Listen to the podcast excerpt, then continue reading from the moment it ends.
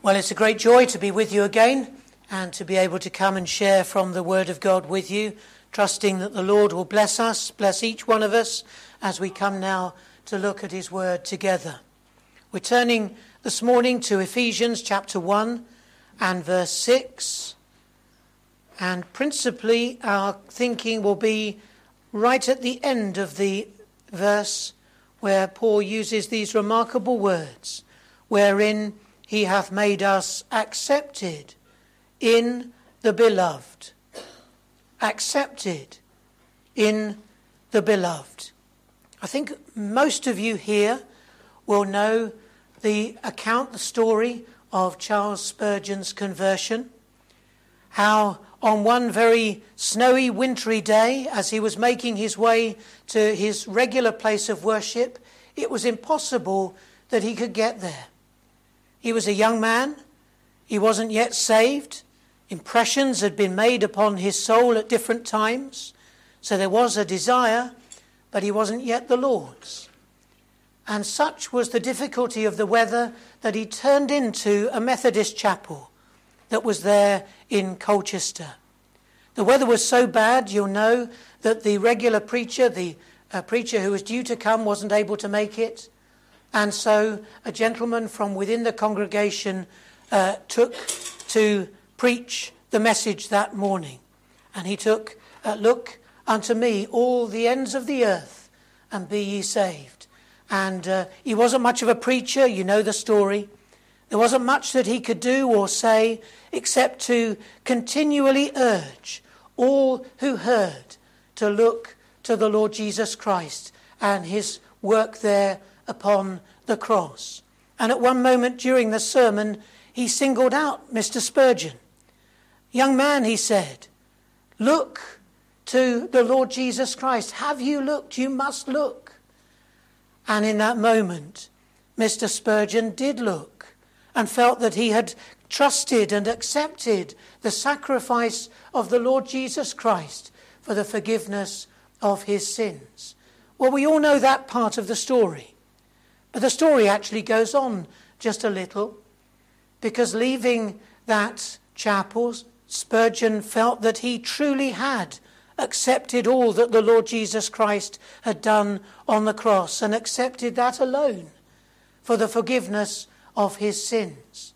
But there remained a question in his mind Would Jesus accept him? Yes, I can accept all that he has done on my behalf, but would he receive me? Would he accept me? Well, the weather cleared, and he was able to go to his regular chapel that evening. And it was this text on, upon which the preacher spoke that evening accepted in the beloved. And for Spurgeon, that was so wonderfully confirming and brought him to full assurance he had come to see in the morning. The necessity of accepting what Christ had done, he had seen in the evening. That in doing so, Christ received and accepted him. He now felt and knew that he was accepted in the beloved. Well, psychologists tell us that acceptance is one of the greatest needs of all human beings. Perhaps in older generations it wasn't spoken of, or it wasn't kind of documented in the same way. But these days, these psychologists, they sit down and they think about these things. And they ascribe or they assign different uh, modes of acceptance that we might be able to access or need or receive at different times in our lives. I'm going to suggest three. There may be others, I haven't made an extensive study of this myself, but there is acceptance which is earned. Acceptance which is earned because you meet certain criteria. We'll speak about that a little in a moment. You might think of when you go for a job interview. Do you meet the criteria to fulfill that position? And I well remember when I uh, went for my present teaching post, I had to fill out the form. I had to, first of all, give all my qualifications all the exams that I'd passed, my teaching qualifications and other qualifications. But that wasn't sufficient. I had then to teach a lesson. Could I establish, could I show that I met the criteria by being able to teach a lesson in an appropriate way? But there were other criteria as well. There was a, a, a criminal uh, investigation. Do I have any charges against me? My background had to be looked into. I had to pr- bring my birth certificate and prove that I was the person that I said I was. And only when all of those criteria were met was the offer made, and I was accepted for the post that I was there. But having been accepted, one felt that one had earned that acceptance by meeting all of the criteria. But there's a second kind of acceptance that we might think of, and that is because on, on account of a relationship. If you're a member of the family, that tie, that bond, that love that exists within the family means that you have an acceptance. It, it may not ever be spoken of in those terms, but it is an automatically given acceptance. That relationship joins you together, and you have a, that sense, that feeling of belonging to a family because of the relationships that exist. Well, that's a second kind of acceptance. And then these days, there's another kind of acceptance. I don't think you would have seen it so much in previous generations. It's very much an in your face kind of, you've got to accept me as I am. You've just got to receive and accept me for what I present as.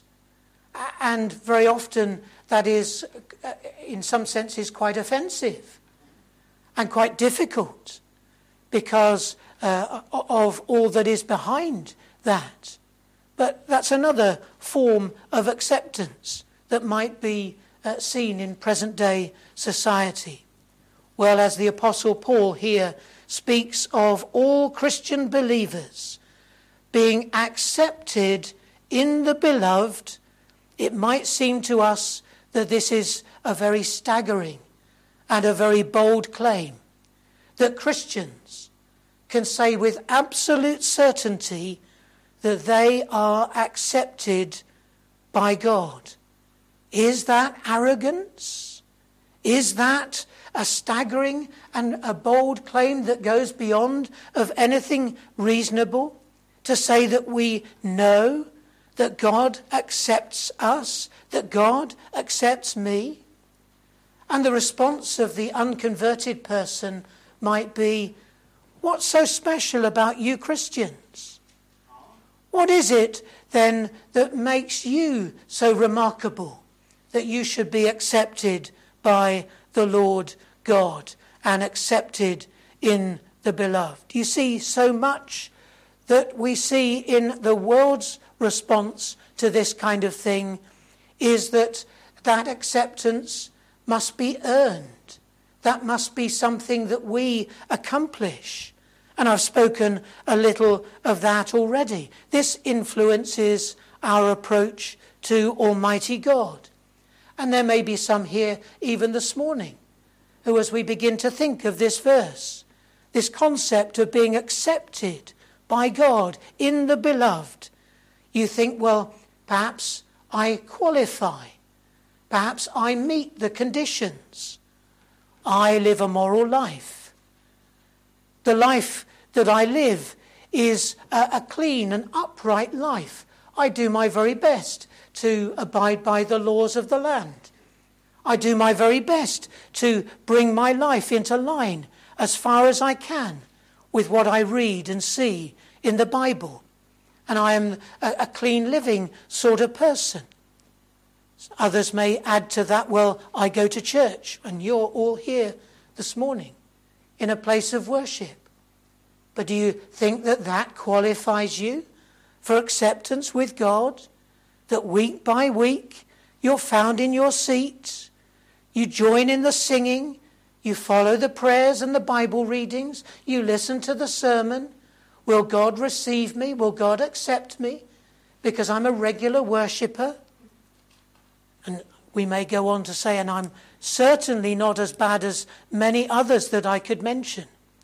And we may look around us and compare ourselves with the lives of others that we see.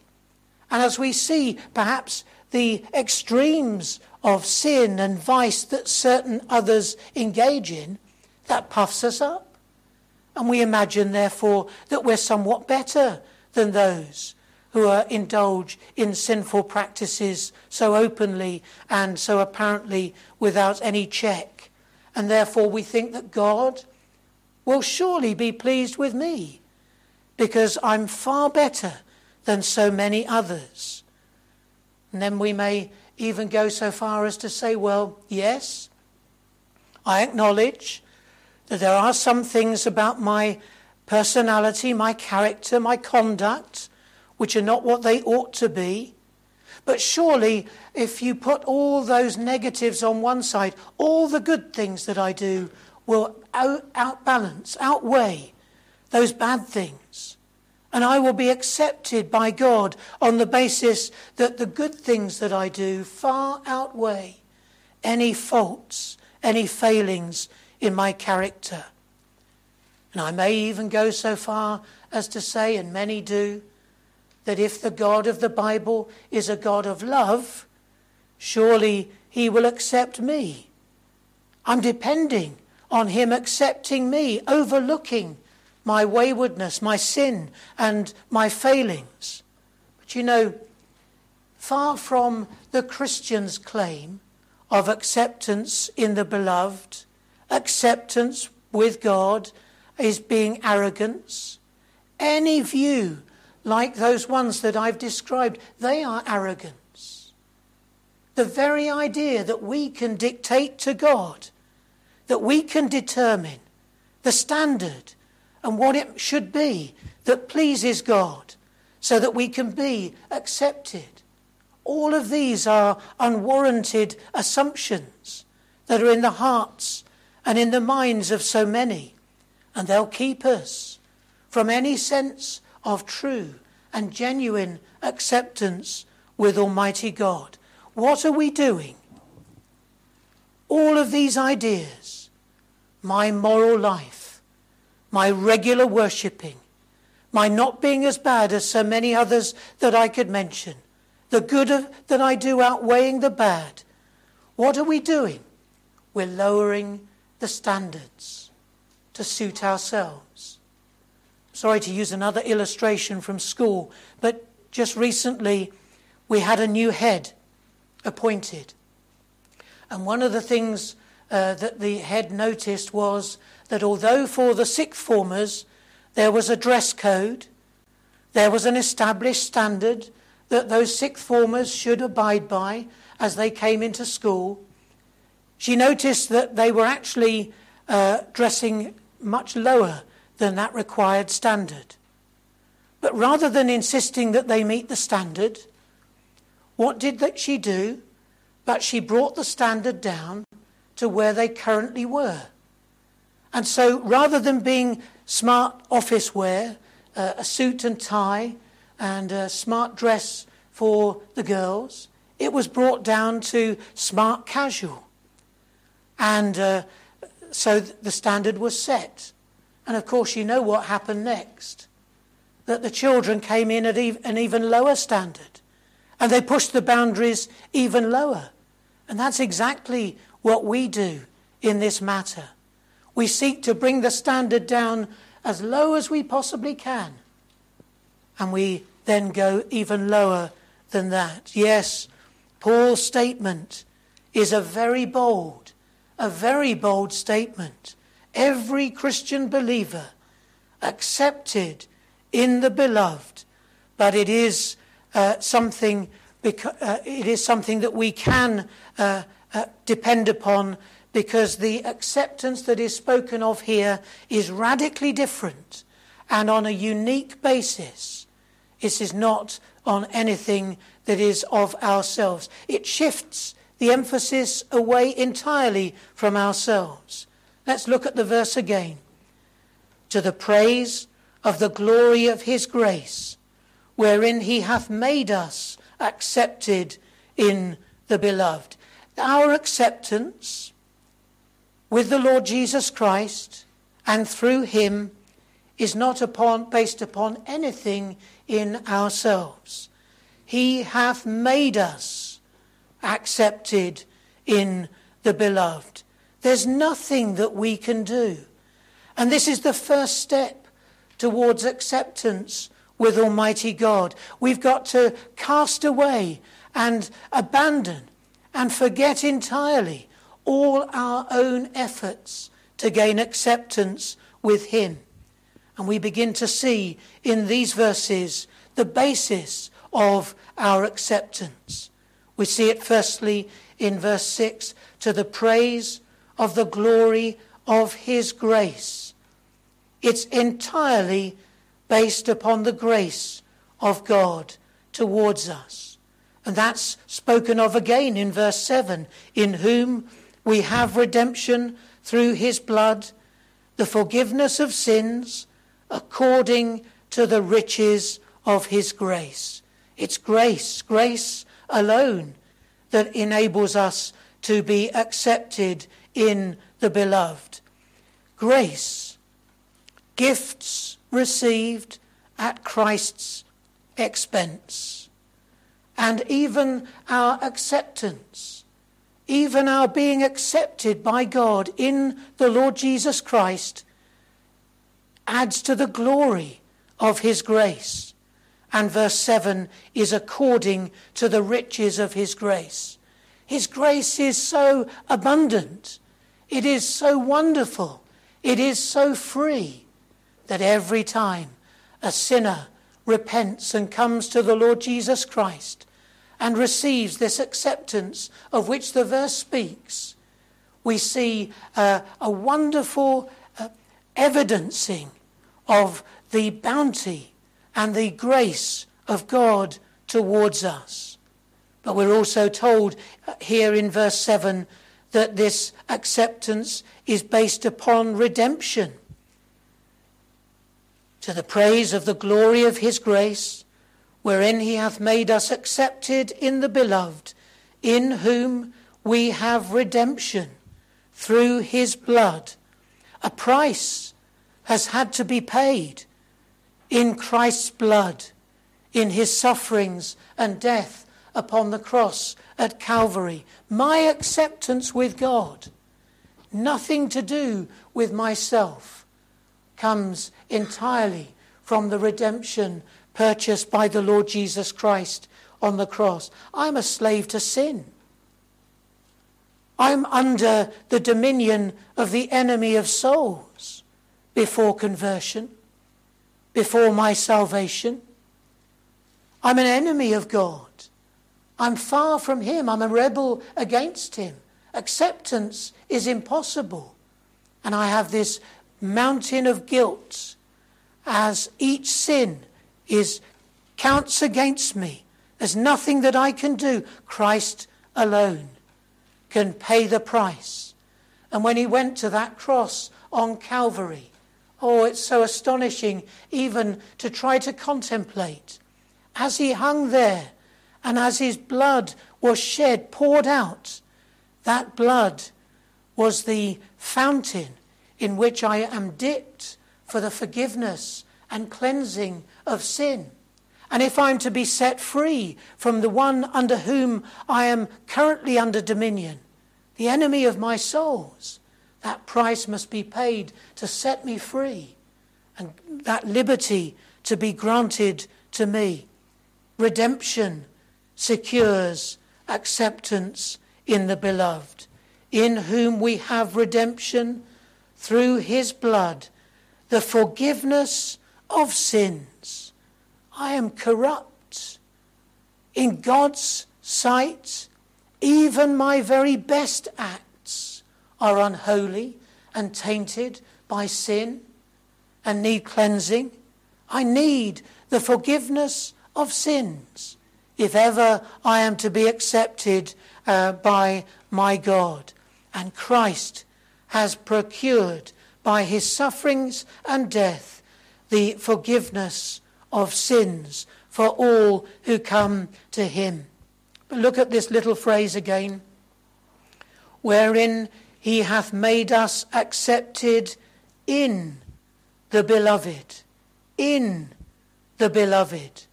Now, we don't have time to look at all the references here, but do reread this first chapter of Ephesians. That little phrase, being in Christ, in Him, you'll find repeatedly. It's a wonderful phrase. Verse 1 to the faithful in Christ Jesus. Verse 3 Blessed be God and the Father of our Lord Jesus Christ, who have blessed us with all spiritual blessings in heavenly places in Christ. Verse 4 In Him. Verse 6 Accepted in the Beloved. Verse 7 In whom we have redemption through His blood. And so it goes on all the way through uh, to at least verse 13. Time after time, we are accepted in the Lord Jesus Christ. What is it then to be in the Lord Jesus Christ? Well, it's an expression of our union to Him and our utter dependence upon Him. It is that we yield over our lives entirely to His control. Before my conversion, I want my life for myself. No thought of God, no care for my soul, no interest in eternity. The, the, the, sins and the guilt that I'm amassing, if it ever presses upon my conscience, I dismiss it or try to crush it or drown it out by the noise, the, uh, uh, the things of this world. But if I am in Christ, well, I acknowledge these things. I see these things for what they are. I come to an end of my own resources and I cast myself entirely upon what he did upon the cross. Our acceptance is all about us being entirely cast upon the mercy and upon the grace of the Lord Jesus Christ. And as we do so, as we cast ourselves upon him, God sees us in him, covered by him, in him as a refuge. He sees his righteousness credited to us. His shed blood washes our, uh, our, the stain of our guilt from us. And as we cast ourselves upon him, oh, what blessings are ours. There are wonderful pictures given here. Verse 5 having predestinated us unto the adoption of children. We're speaking of acceptance. And part of coming to the Lord Jesus Christ is a complete change in our relationship to our God. There is the, the legal element, our sin and our guilt, our standing before God. And Christ, by his sufferings and death, pays the debt for us in full. That debt is cancelled. But we're also brought into a new and living relationship with him. We take on a new name. We're given new rights, new privileges, and we're part of a new family. That's what it means to be accepted in the beloved. Well, at the beginning, I mentioned to you three forms of acceptance.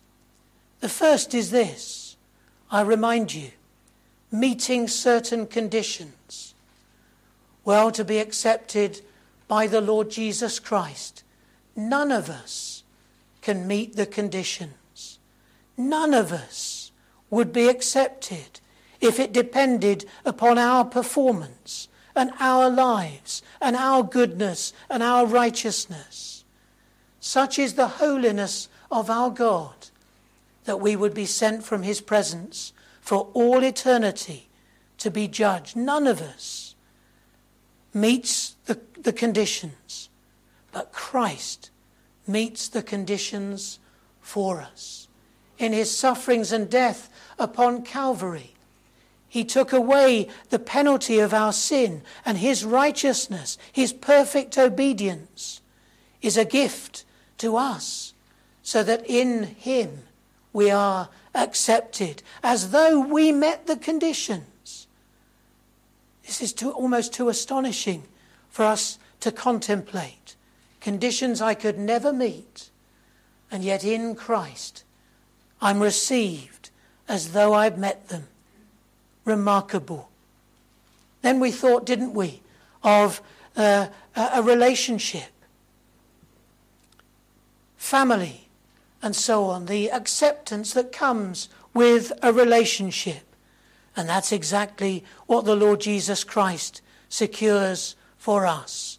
We were enemies. We were distant, we were far from the living God, but by his sacrifice and by his death, we are brought close and into this privilege of adoption, a new, a living relationship with God in the Lord Jesus Christ. We're accepted because Christ met the qualifications. We're accepted because we're brought into a new relationship with our God. And then we thought, thirdly, didn't we, for a moment, about this quite modern idea. You've just got to accept me for who I am.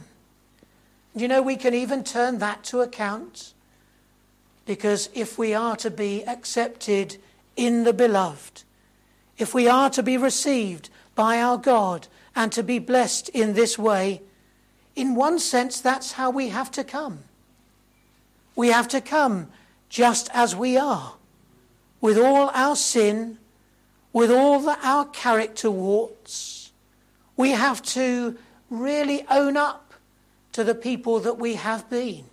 And we really are by our sinful acts, sinful words and thoughts, by our wicked, sinful nature that actually defines us. And as we come, we confess our sins before Him. We hold nothing back. And it's only when we come in that spirit that we will truly be found to be in Christ. And then we will know that acceptance.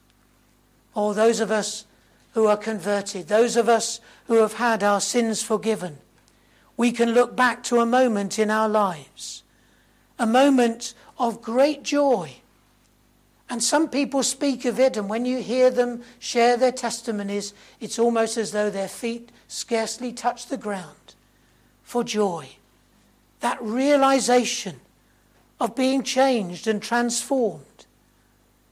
That could be your experience if you come to the Lord Jesus Christ and come for this acceptance. Come as you are confess all your sin to Him. Depend upon what He has done, and upon that alone, He meets the conditions for me, and long to have that change of relationship. And He will. He will respond. It is His great joy, even in this present evil generation, to accept needy sinners who come to Him just as they are. Let's pray together. Our gracious God and loving Heavenly Father, O Lord, how we long to know that we are accepted of Thee. And, O Lord, we pray for any who as yet do not know this, that they may come to Thee even today. O Lord, touch our hearts, plant that concern within us, and deal with us in Thy mercy and according to the riches of Thy grace. For we ask these things for Christ's sake. Amen. Our closing hymn this morning is the hymn 551.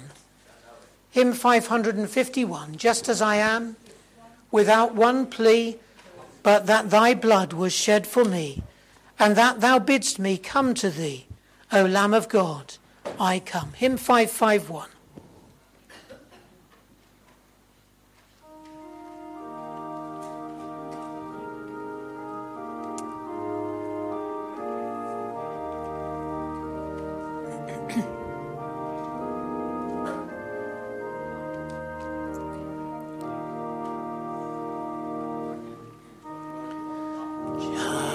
As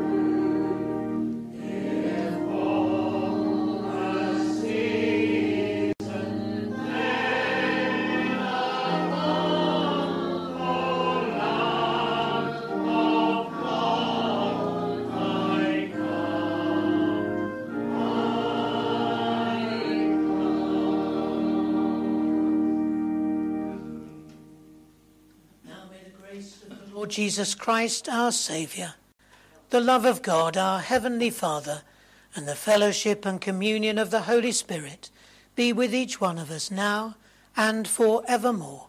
Amen.